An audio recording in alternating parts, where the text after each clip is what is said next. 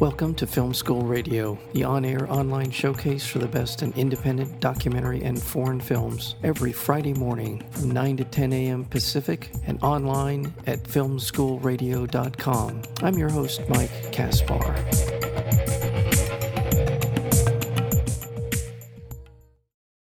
We're joined today by director Alejandro Loayza Grisi, and he is the director of a new film called Utama Utama takes us to an arid Bolivian highlands where an elderly couple, Virginio and Sisa, have been living a tranquil life for years. While Virginio takes their small herd of llamas out to graze, Sisa keeps the house and walks miles with other local women to fetch precious water. When an uncommonly long drought threatens everything they know, the couple must decide whether to stay and maintain their traditional way of life or to move on. It's a beautiful film to look at. It's a very touching and intimate story about a couple struggling, but it's also about bigger issues facing the entire planet, but in a microcosm here in the Bolivian highlands. We're joined today by the director, Alejandro Loayza Grisi. Alejandro, welcome to Film School Radio. Thank you very much. It's very nice to be here and sharing this moment. Thank you. There is one observation I would like to make about Utama before we get too far into our conversation, and that is the film is an intimate story of this couple, and eventually their grandson comes to visit them, and so it has that intimate feel. But also, because of the setting, the way it's shot, there is something that feels like an epic film and a much bigger budgeted film about much large issues, if you will or a larger tale in some ways. So it has this sort of epic feel to the outlook of the film. And I thought you'd achieve that beautifully. I just want to say that before we get too far into this conversation. There's something more to this than what would initially meet the eye. Tell me what inspired you to make this film. The main inspiration I would have to say is was to tell a love story between two people that only needed each other and that was their biggest richness. And that they had to overcome difficult moment of separation a forced separation in this case. And i think that was the main inspiration. And then i was able to travel around bolivia and i got to know my country from north to south and east to west and i found out many problems environmental problems. I think that joined together to the love story and two other questions i had about uh, what's happening not only in bolivia but in the world the loss of culture the, uh, the difference between generations and i think that's what inspired the film. I, this is one of the the more compelling and interesting parts of the film, and it's underplayed, but it's hmm. there, and that is the loss of the snowpack in the mountains, infrequency of rain. These are people who have lived on this land for hundreds, if not thousands of years. They understand the cycles. They understand at a very, very basic level what's going on. On that level, are they in our story and in in the Bolivian countryside are they aware of the bigger picture of climate change? What is their understanding of what is happening on a larger scale? Yes they are very aware about the, uh, the entire picture and they have read a lot of stu- studies. They have conducted studies themselves but uh, because this is affecting them directly so they are trying to know as much as they can from the problem and also there's a lot of uh, NGOs that are working with them and and and trying to just have the big the bigger picture. So I, I guess it's very different when it affects you directly. You have to understand it deeply. And that's I think the point for me in the film is this couple who have been doing what they've been doing, raising llamas and living off the land for for as long as they've been alive. In the film, to me, there's an unspoken realization and acknowledgement of what's happening. But as we see in the character of Virginio, um, we see him in his pride and his not wanting on a, a number of different levels. And without giving too much away about the film, he is dealing with something on his own that is is a pressing part of his life. But it's watching him; he's really not only does he embody the film by the way he looks, the way he carries himself, but his story is is an extension of what's happening around him. Yes. Well, I, I wrote the the character. I, it's a character driven story, and I think the character reveals a lot of about the way people uh, understand life in this part of the world, uh, and also the voices we tend to for, forget or or pass by that are the elderly voices the young people we always consider or they always consider them to be very wise and to know to understand the world because the world has changed so fast in the last 20 years or 30 years that we think that elderly haven't been able to adapt to the world. And maybe they haven't been able to adapt to the technological world and technological language but the languages that matters the most they still dominate those languages and we tend to forget that so that was really important for me for the character and and i think I, I was the entire time being faithful to the character and letting the character drive us through the story prior to the production of this film how much time did you have to get to know this community well it was great for me to spend a lot of time there so I could understand better. I also shared the project, the, the script with people from the community that helped me correct some details. And I think that every experience when you uh, live in, in another place is very enlightening experience. So that was the case. I spent many months with them. It was beautiful for me. I learned from them. I learned from the culture and it was a place where I was very happy. So every time I go back, uh, I have this feeling again of happiness. The cast is really three different characters Virginio, Sisa, and Clever. And all of them are really well developed characters and the people that you got to play them. Jose Calcina, Luisa Quispe, and Santos Choque are all really well done. They blend well together. Their their conflicts, their their love, underlying love for one another. It just really comes across in their performances. And uh, where did you find them? How did you cast this film?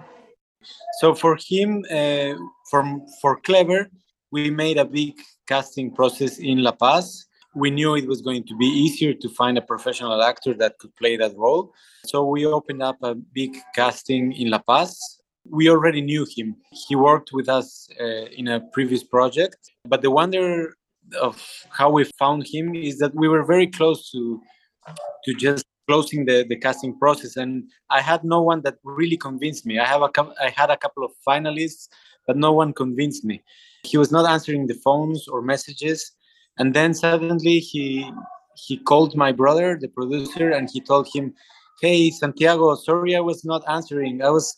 I went to the countryside to live with my grandparents, so I had no signal. so we realized at that moment that he was meant to, to be this this character. And then we drove with him to Colchaca and we started interviewing all the elderly people in the region. And we went door to door, door to door through many communities that are, this is a very big place in Bolivia, very big um, yes, very big place, but it has a very small population. Uh, we went door to door and we found them in one of their communities. And yes, we, we were very lucky to find them because they are a real couple in, in real life. So that helped a lot with with chemistry and also with the with rehearsals and and the entire entire shooting process. There, there's there's just such a quiet power to their relationship. There's this there's the back and forth between them, the unspoken love films that allow the audience to kind of marinate in us in silence, watching people as they move around the room as in kind of a dance with one another in the way that they interact with and this film does that beautifully. It really does. I, I, love i love that because it, it just sort of is a as a cinema is a visual art in many ways and to watch uh, people do what they do and the way that they they interact is it's really well done in the film which leads me to a i think a very important part of the film two really important parts of the film on a technical level is the look of the film and your director of photography barbara alvarez you come from a, a photography background. Yes. Talk to me about a little how did that blend in with your relationship and what you're asking from your uh, cinematographer, Barbara Alvarez? Well, I think um, it has turned up very well that I started my artistic career as a photographer uh, because I also faced the first future with no pressure. No one was expecting me to do anything because I was a photographer and then director of photography. So no one was expecting me to do a, a feature film. When I came across with Barbara, she's a great cinematographer and she's a great person as well she helped me, especially because she has a lot of experience and I didn't. So that helped me face the first feature film. And I was very calmed with her. I mean, having her, she had my back. So I was really settled, really cool with that. Um, and working with her was, it also was very easy because I think we share the same sensitivity. Uh, and I think she's the best person I could have asked for this job, definitely. I had a very clear idea of how I wanted the film to look like, but then she even um, uh, enhanced it even more. So that's wonderful. Yeah, that was wonderful. Yeah, there's the opening shot of yeah. him walking towards the sunset. Just a beautiful shot. There's so many in the film. And the other thing that I really appreciated was the framing of the people in the film as well. They're just you get to see their look, their face, their facial expression. These people have they have character in their look, and then in relation to the background, in relation to the kind of the vista behind them. So you get you get this kind of beautiful blend of that.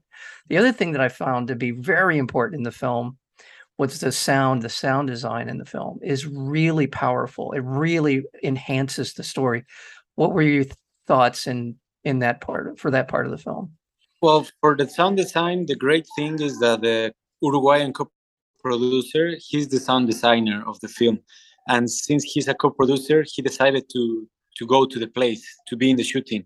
So he spent the, the five weeks we shot uh, with us, and we talked a lot. We talked a lot about how it should sound, and the first thing we wanted was the film to be very faithful uh, to the feeling you have when you arrive to this place. And it's a very special feeling because this is a place that is that is at more than 4000 uh, meters above sea level.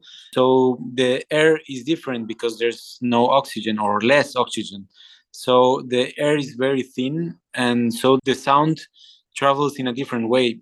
And you have a lot of wind yes. and you have nothing to interrupt the sound so it travels in a different way. So the first thing was to be very faithful to this. Everything is so in silent there that that all makes every sound makes a, a big difference. That first. And then we knew that Virginio's breathing would help us a lot to the pace of the of the and the rhythm of the film. And we realized also that during edit in the editing room we already have recorded many many of his breathings and breathings options because we always wanted it to be very present. And then in the editing room we made the rhythm of the work of the film work with Virginio's breathing. It was a way of helping us being closer to the character and being more in his shoes which is a very important thing to me. It's uh, bringing the audience to someone else's shoes and someone else's reality. So I think it was the, also a good decision. And then the soundtrack, the music, it was composed by a very famous, well-known Bolivian composer.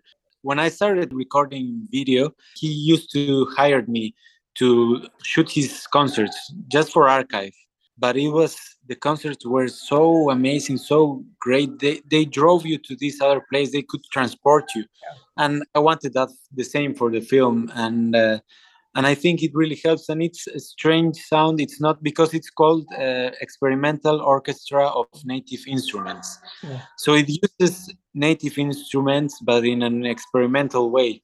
And i think that was very precise for the film since this is also a West language uh, cinema, but it's mixing with native languages. With so I I thought I thought that was very important. and yes, uh, I think the the music is. I love the music and the film, and yeah, and I think it helps a lot to transport you to this place. Yeah, it really does. I'll leave you with a couple of thoughts on on that, and that is uh, Virginio's breathing. I felt like it was a metaphor for the planet in some ways. The struggle to breathe was part of that sort of bigger, bigger picture. and the and you're right. And the music itself is it felt very organic too into that place, but it also felt otherworldly, especially the last song. I believe it's the last song in the film. It sounds otherworldly. It sounds like it came from somewhere outside of our realm of of of uh, understanding. It's a beautiful. It's a beautiful song. There's so many beautiful songs in the film, but I like that about it. I thought it was. I don't know why it just sort of encapsulated so much of, of how I felt uh, the film was was about.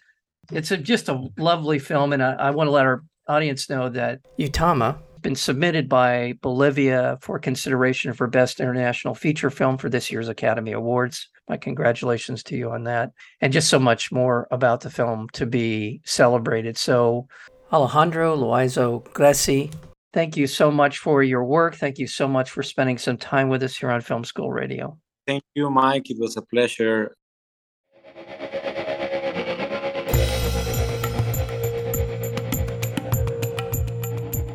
You've been listening to Film School Radio, the on air online showcase for the best in independent documentary and foreign films. You can find out more about the program at filmschoolradio.com. I'm your host, Mike Kaspar. Thank you for tuning in, and we'll see you next week with another edition of Film School Radio.